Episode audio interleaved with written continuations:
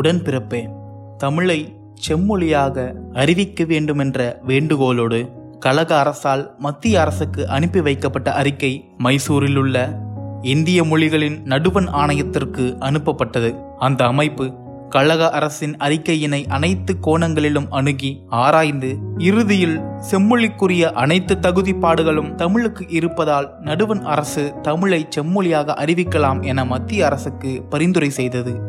இதற்கிடையே 2000 ஆண்டு பாரம்பரியம் மிக்க நம் தமிழ் செம்மொழியை செவ்வியல் மொழி வரிசையில் சேர்த்து அதன் வளர்ச்சிக்கு நிதியுதவி அளிக்க வேண்டுமென மத்திய அரசை இந்த பேரவை கேட்டுக்கொள்கிறது என 30/5/1996 அன்று மனோன்மணியம் சுந்தரனார் பல்கலைக்கழகமும் 1000 ஆண்டுகள் பழமையும் சீரிய இலக்கிய செழுமையும் இலக்கண முழுமையும் வாய்ந்த மொழியாகிய தமிழ் மொழியை உயர்தனி செம்மொழியாக அறிவிக்க வேண்டுமென ஒருமனதாக தீர்மானம் நிறைவேற்றப்பட்டது என்று தஞ்சை தமிழ் பல்கலைக்கழகமும் தமிழ் மொழியின் தொன்மை செழுமை வாய்ந்த இலக்கியங்கள் ஆகியவற்றின் காரணமாகவும் பல்வேறு மொழிகளுக்கும் இலக்கிய படைப்புகளுக்கும் மூலாதாரமாக தமிழ் மொழி விளங்குவதாலும் தமிழ் மொழியை செம்மொழி என பிரகடனம் செய்து தொடர்ந்து தமிழ் வளர்ந்தோங்கிட தேவையான நிதியுதவியினை வழங்கிட வேண்டுமென்று மத்திய அரசை கேட்டுக்கொள்வதென தீர்மானிக்கப்படுகிறது என்று 19/7/1996 அன்று சென்னை பல்கலைக்கழகமும் தமிழ்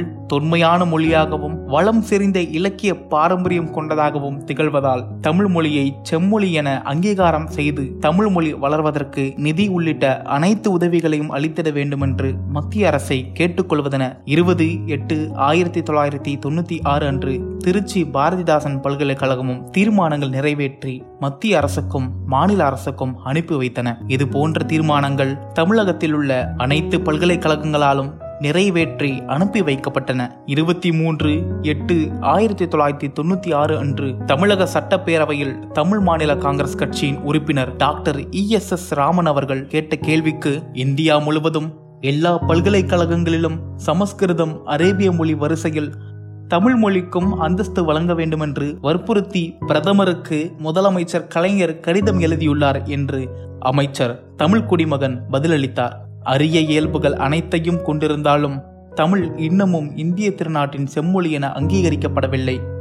ஆனால் சமஸ்கிருதம், பாரசீகம், அரேபியம் ஆகிய மொழிகளுக்கு அந்த அந்தஸ்து வழங்கப்பட்டுள்ளது. எனவே தமிழை மத்திய அரசின் மனிதவள மேம்பாட்டுத் துறையும் பல்கலைக்கழக மானியக் குழுவும் செம்மொழி என அங்கீகாரம் செய்வதோடு மேலும் தாமதமின்றி உரிய நிதியுதவியும் அளித்திட வேண்டும் என்று 21/8/1996 அன்று தமிழக முதலமைச்சர் என்ற முறையில் நான் பிரதமர் தேவகவுடா அவர்களுக்கு கடிதம் அனுப்பினேன். அந்த கடிதம் பெற்றுக்கொண்டமைக்கு 29/8/1996 அன்று பிரதமர் தேவகவுடா அவர்களிடமிருந்து ஒப்புதலும் வந்தது.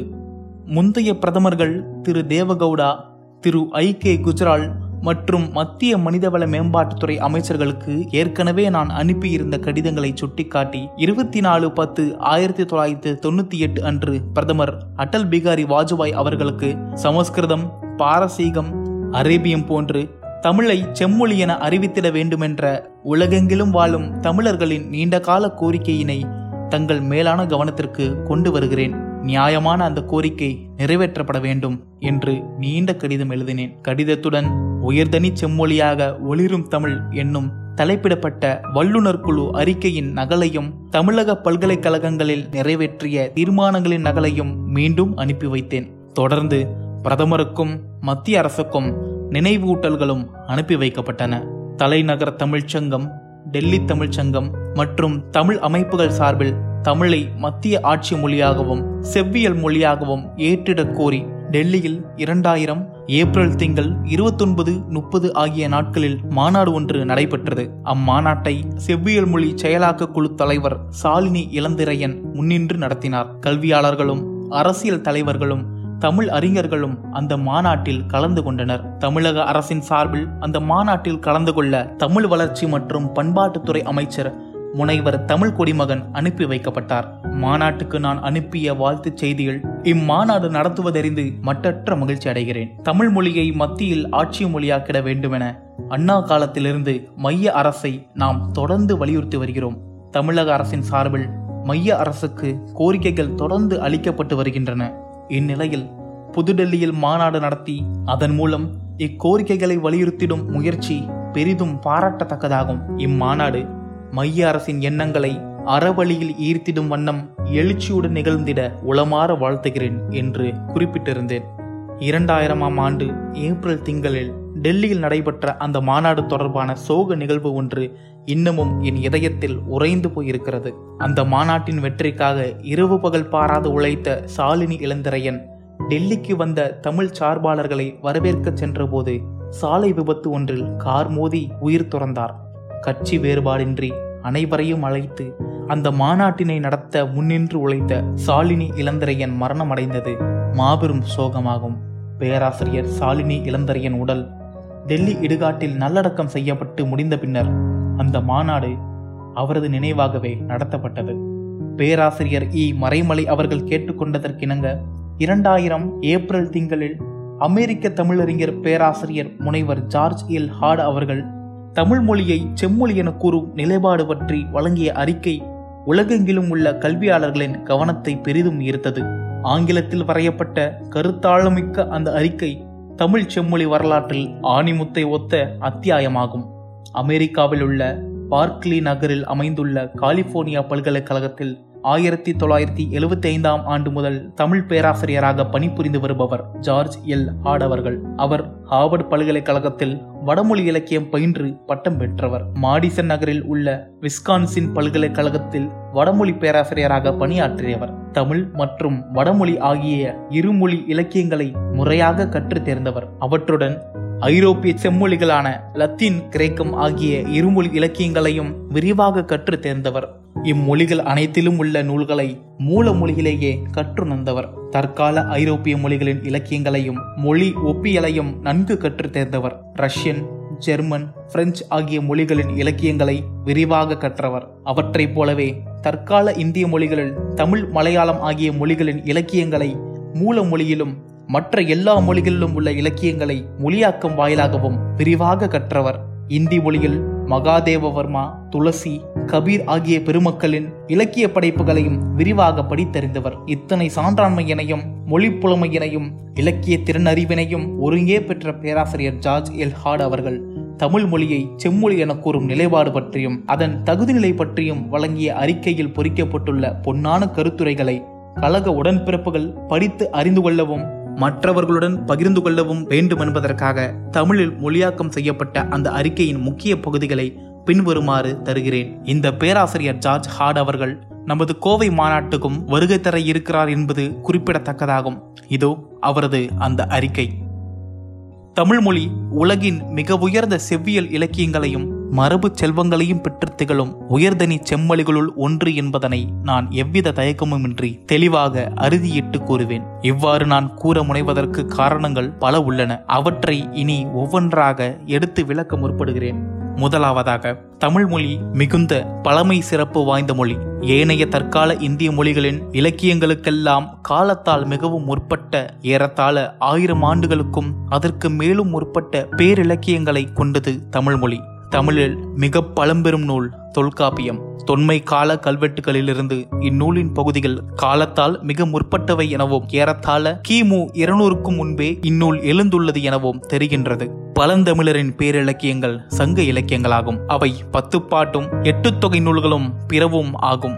அவை ஏறத்தாழ கிபி முதல் 2 நூற்றாண்டுகளில் எழுந்தவை என கொள்ளலாம். அவை வடமொழியில் காளிதாசரின் பேரிலக்கியங்கள் தோன்றுவதற்கு 200 ஆண்டுகளுக்கு முன்னரே தோன்றிவிட்டன. மதசார்பற்ற இந்தியாவில் முதன் முதலில் எழுந்த மதசார்பற்ற பெருங்கவிதை இலக்கிய தொகுப்பு சங்க இலக்கியங்கள் என்றால் அது மிகையாகாது. இரண்டாவதாக, இந்தியாவில் தோன்றிய இந்திய மண்ணிற்கு மட்டுமே தனிச்சிறப்பான இலக்கிய மரபினை கொண்டது தமிழ். இந்த இலக்கிய மரபு வடமொழியிலிருந்து பெறப்பட்டதன்று என்பது குறிப்பிடத்தக்கது. உண்மையை சொல்வதானால் தென்னாட்டில் சமஸ்கிருத மொழியின் செல்வாக்கு வலிமை பெறுவதற்கு முன்னரே தமிழ் இலக்கியங்கள் தோன்றிவிட்டன. அதனால்தான் தமிழ் இலக்கியங்கள் யாவும் வடமொழியில் அல்லது வேறு இந்திய மொழிகளில் உள்ள எந்த இலக்கியத்தையும் போல் இல்லாமல் தன்மையால் இயல்பாய் முற்றிலும் மாறுபட்டு தனிச்சிறப்புடன் விளங்குகின்றன. சிறந்த இலக்கிய கொள்கை, வெளுமைய இலக்கண மரபுகள், உயர்ந்த முருகிய செழுமை இவை அனைத்திற்கும் மேலாக தனித்து விளங்கும் தனக்கே உரிய மிகப்பெரிய இலக்கிய செல்வம் ஆகியவற்றை கொண்டிலங்குவது தமிழ் மொழியாகும். வடமொழியிலோ வேறு எந்த இந்திய மொழியிலோ காணப்படாத, அவற்றிலிருந்து முற்றிலுமாக வேறுபட்டு விளங்குகின்ற, இந்திய பெருநாட்டினுக்கு உரித்தான, இந்திய மக்களிடம் காணப்படுகின்ற கலைநயம் தோய்ந்த ஒரு வகை நுட்ப உணர்வை தமிழ் இலக்கியங்கள் தம்மகத்தை கொண்டுள்ளன. வளமிக்க விரிந்து பறந்த அறிவின் மாட்சியும் மரபும் அவற்றின் கண் பெரிதும் இடம் பெற்றிருக்கின்றன. தமிழ் மொழியின் செவ்வியல் இலக்கியங்களின் தன்மை அவற்றை சமஸ்கிருதம், கிரேக்கம், லத்தீன், சீனம், பாரசீகம், அரபு ஆகிய மொழிகளில் எழுந்து விளங்கும் பேரிலக்கியங்களுக்கு நிகராக அவற்றுடன் ஓரணியில் வைத்து எண்ணத்தக்க நிலையை, தகுதியை அவற்றுக்கு வழங்குகிறது. தமிழ் இலக்கியங்களின் சொற்செறிவும் பொருள் ஆழமும் அவற்றின் நுட்பமும் திண்மையும் அகலமும் விரிவும் அவை நவலும் பல்வேறுபாடு பொருள்களும் களமும் நவீன காலத்திற்கு முந்தைய இந்திய இலக்கியங்களில் கால அளவில் முற்பட்ட பழந்தமிழ் இலக்கியங்கள் மட்டுமே சமூகத்தில் தாழ்வுற்ற, பிற்பட்ட, கடைபட்ட மக்களையும் கருப்பொருளாக கொண்டுள்ளன. அவற்றின் மனித குலம் அனைத்தையும் வயப்படுத்தும் உலகளாவிய கோட்பாடும் தமிழ் மொழியை உலகம் தழுவிய மிகப்பெரிய செவ்வியல் மொழி மரபுகள் இலக்கியங்களுடன் ஒருங்கே வைத்து அவற்றுள் ஒன்று என போற்றும் தகுதி நிலையை அளிக்கின்றன. வான்புகழ் வள்ளுவர் வழங்கிய திருக்குறள் ஒழுக்க நெறிகளை கற்பிக்கும் உலகின் தலைச்சிறந்த அறநூல் என்பதனை அனைவரும் அறிவோம். எனினும் இந்த நூல் தமிழில் செவ்வியல் மொழி இலக்கிய மரபுகளை தமிழ் கொண்டு விளங்குகிற ஒன்றிலிருந்து ஒன்று பெரிதும் வேறுபட்ட பாடுபொருள்களை உடைய பல்வேறு பெரு நூல்களின் தொகுப்பில் 14 கீழ்கணக்கு நூல்களில் ஒன்றாகும். இந்த பேரிலக்கிய தொகை நூல்களின் வாயிலாக மனிதகுல வாழ்வியலின் ஒவ்வொரு பரிமாணமும், ஒவ்வொரு தோற்றமும் மிக நுட்பமாகவும் விரிவாகவும் விளக்கமாகவும் எடுத்துரைக்கப்பட்டுள்ளன.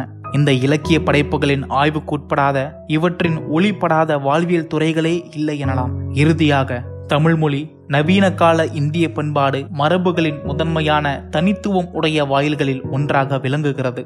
சமஸ்கிருத கவிதை மரபின் மீது தென்னக மரபுகளின் செல்வாக்கை பற்றி நான் மிக விரிவாக எழுதியுள்ளேன். இதற்கு நிகராக இன்னொரு முக்கிய செய்தியும் உண்டு. தமிழ் சங்கத்தொகை நூல்களின் காலத்தில் தோன்றி பரவத் தொடங்கிய இந்து சமய சார்புடைய புனிதமான பேரிலக்கியங்கள் நவீன கால இந்து சமய வளர்ச்சிக்கு பெரிதும் உறுதுணையாக இருந்துள்ளன. அந்த பக்தி இலக்கிய சிந்தனைகளும் கருத்துக்களும் தெலுங்கு, கன்னடம், சமஸ்கிருதம் ஆகிய மொழிகளில் எழுந்த பாகவத புராணத்திலும் ஏனைய நூல்களிலும் எடுத்தாளம் பெற்று அவற்றின் வழியாக இந்திய திருநாடு முழுவதும் பரவின. வேதங்களுக்கு ஒப்பானவை என்று போற்றப்படும் புனிதமான சமய இலக்கியங்கள் தமிழில் உள்ளன. இவை தமிழுக்கே உரியன. இவை தென்னிந்திய வைணவ திருக்கோவில்களில் வேத மந்திரங்களுடன் சேர்த்து ஓதப்பெறுகின்றன. தற்கால இந்தோ ஆரிய மொழிகளுக்கு எவ்வாறு வடமொழி மூல மொழியாக விளங்குகின்றதோ அதே போன்று தற்கால தமிழ் மலையாள மொழி இலக்கியங்களுக்கு செவ்வியல் மொழியாக திகழ்ந்து தொன்மை தமிழே மூல மொழியாக விளங்குகிறது. இந்தோ ஐரோப்பிய மொழிகளில் சமஸ்கிருதம் மிக மிக பழையது, தொன்மையானது, கால வகையில் சிறிதளவும் மாறாது, மாற்றத்திற்கு இடங்கொடாது, இன்றளவும் பழமைக்கு பழமையாக இருந்து வருகிறது. அதே போன்று திராவிட மொழிகளில் தமிழ் முன்னை பழமைக்கு பழமையாகவும் மிகவும் தொன்மையானதாகவும் இருந்து வருகிறது. எனினும் திராவிட மொழிகளின் இயல்பையும் வளர்ச்சியையும் புரிந்து கொள்ள மொழியியலாளர்கள் நாட வேண்டியதும் அவர்களுடைய ஆய்வுகளுக்கு உதவும் ஒரே கல்லாக திகழ்ந்து வருவதும் தமிழேயாகும். ஒரு மொழி செவ்வியல் மரபு உடையது என்று அழைக்கப்படுவதற்கு தகுதி பெற வேண்டுமெனில் அது பல்வேறு அடிப்படை விதிமுறைகளுக்கு பொருந்துவதாக இருத்தல் வேண்டும். அவையாவன: அது தொன்மை மிக்கதாக, பழமை சிறப்பு வாய்ந்ததாக இருத்தல் வேண்டும்.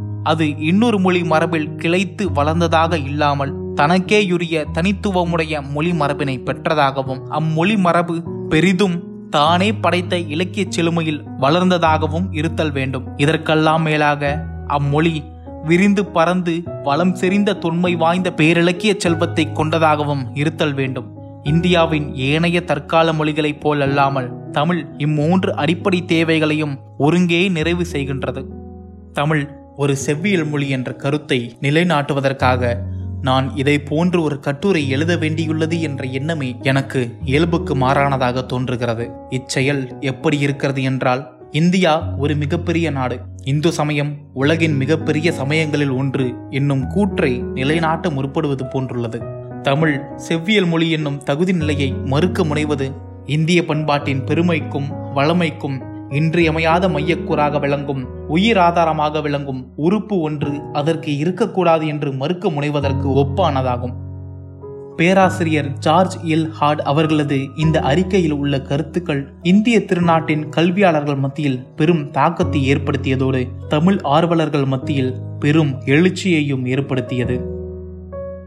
அன்புள்ள மூகா, 28/12/2009.